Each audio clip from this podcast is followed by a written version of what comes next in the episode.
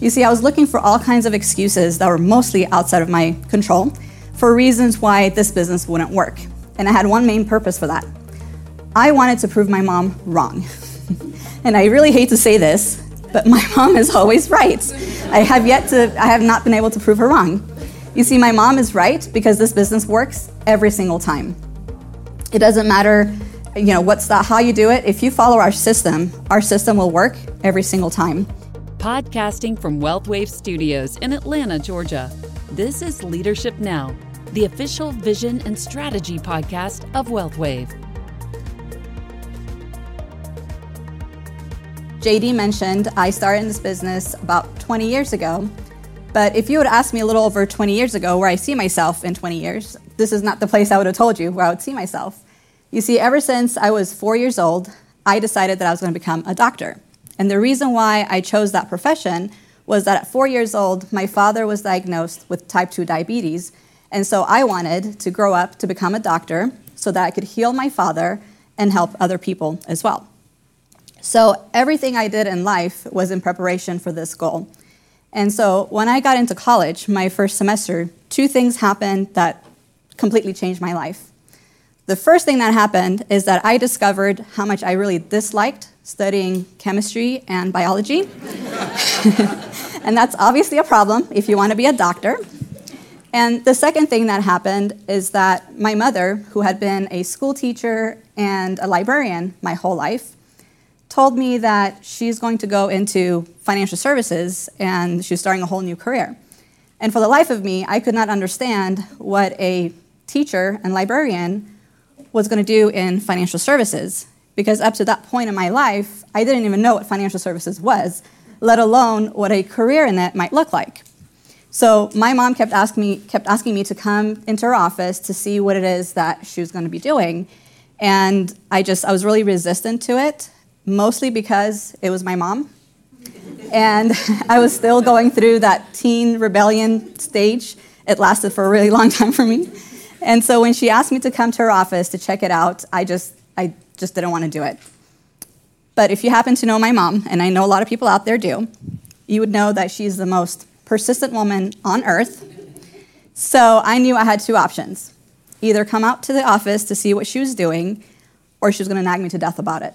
So I chose the path of least resistance, and I came into the office that she was working out of just to kind of check out this thing that my mom was going to be doing.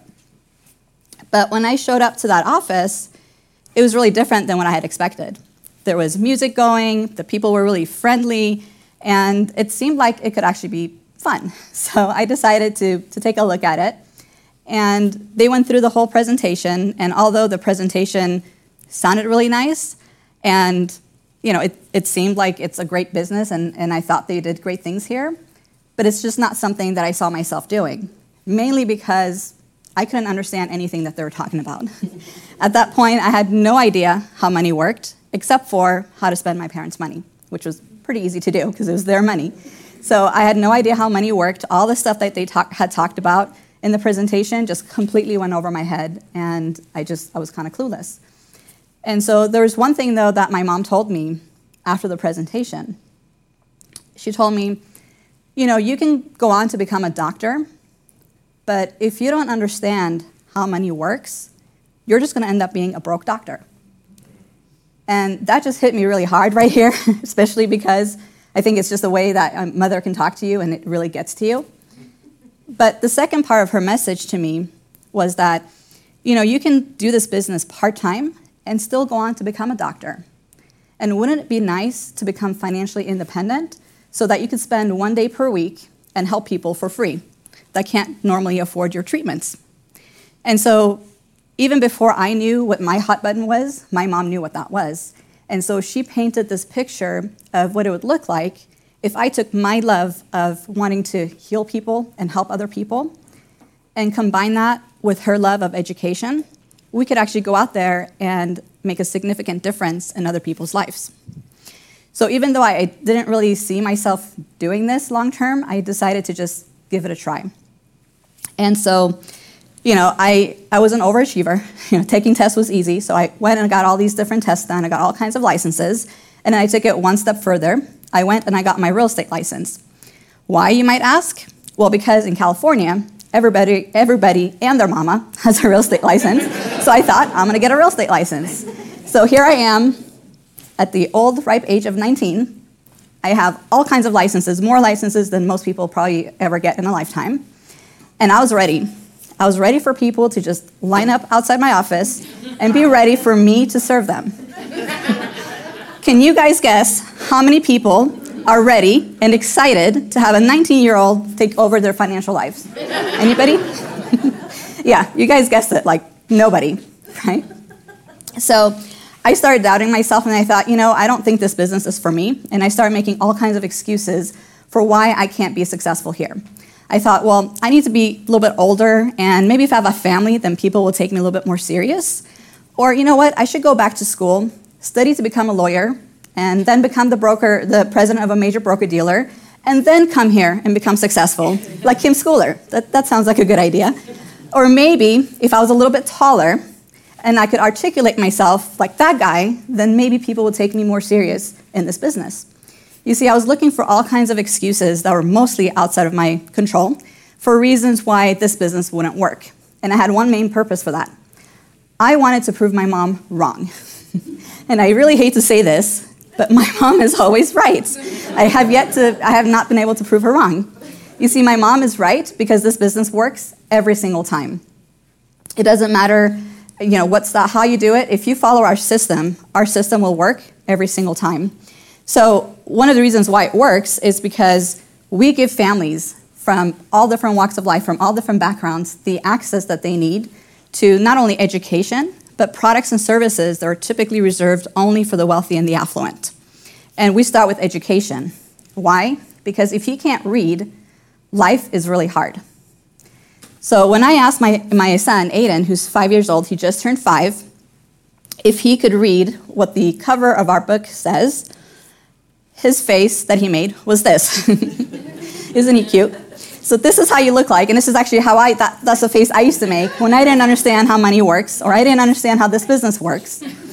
But if you stick around and you learn how money works, your, your face changes. So when you learn how money works, and you have an education, you become financially literate, you basically start looking like my sweetheart. My daughter Fatima, who's uh, in seventh grade, she has that smirk on her face because she knows her future is bright.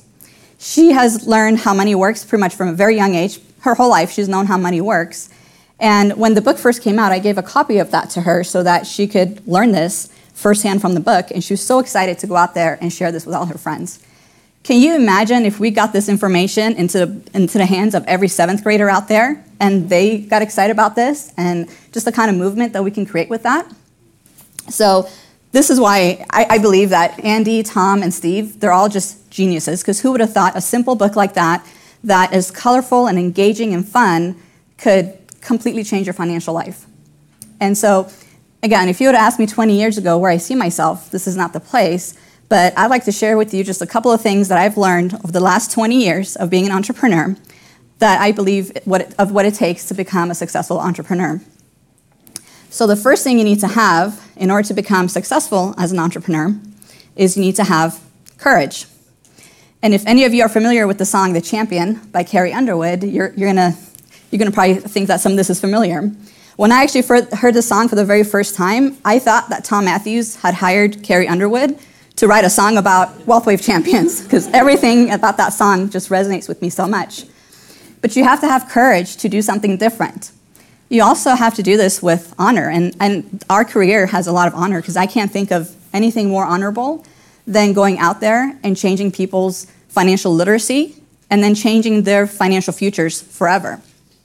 You also have to have a great attitude because life will give you a lot of different tests. And the way that you handle those tests, uh, your attitude determines how you handle, handle those tests. And so the M is for motivation. And what I love about our business is that when we're having a particularly maybe a hard time, or maybe our motivation is running low, we also have mentors that can help us and bring us back up and show us which way we need to go. The P stands for persevere because everything in life that we do, we have to be persistent and we also have to be consistent. So, per- perseverance is probably one of the most important um, aspects of success. And so that's one of the things I actually admire the most about my mom is that she is the most persistent person I have met. She's a Scorpio, and my husband also happens to be a Scorpio. So there's there's got to be something about that with with the Scorpio charm. Um, the I is for integrity. You can't be successful successful in this business or probably in any other business if you don't have a lot of integrity. And talking about innovative career, we are the innovation in financial services. WealthWave is disrupting the status quo of financial services. We're the ones that, that's at the forefront of innovation. You have to be open. Say yes if an incredible opportunity presents itself, even if you don't know how to do it, because you'll find a way to get it done. And of course, never give up, because the only way that you would fail is by giving up. Now, if you guys had asked me how I did it, I would just tell you guys I just did it from the heart. And if you lead with your heart here at WealthWave, there's nothing that you cannot accomplish. So thank you very much. Thank you for tuning in to Leadership Now, WealthWave's official podcast. If you like this episode and want to hear more, check out wealthwave.com slash podcast or Leadership Now on iTunes. Join us each week to grow as an entrepreneur and succeed as a leader in the financial business with WealthWave.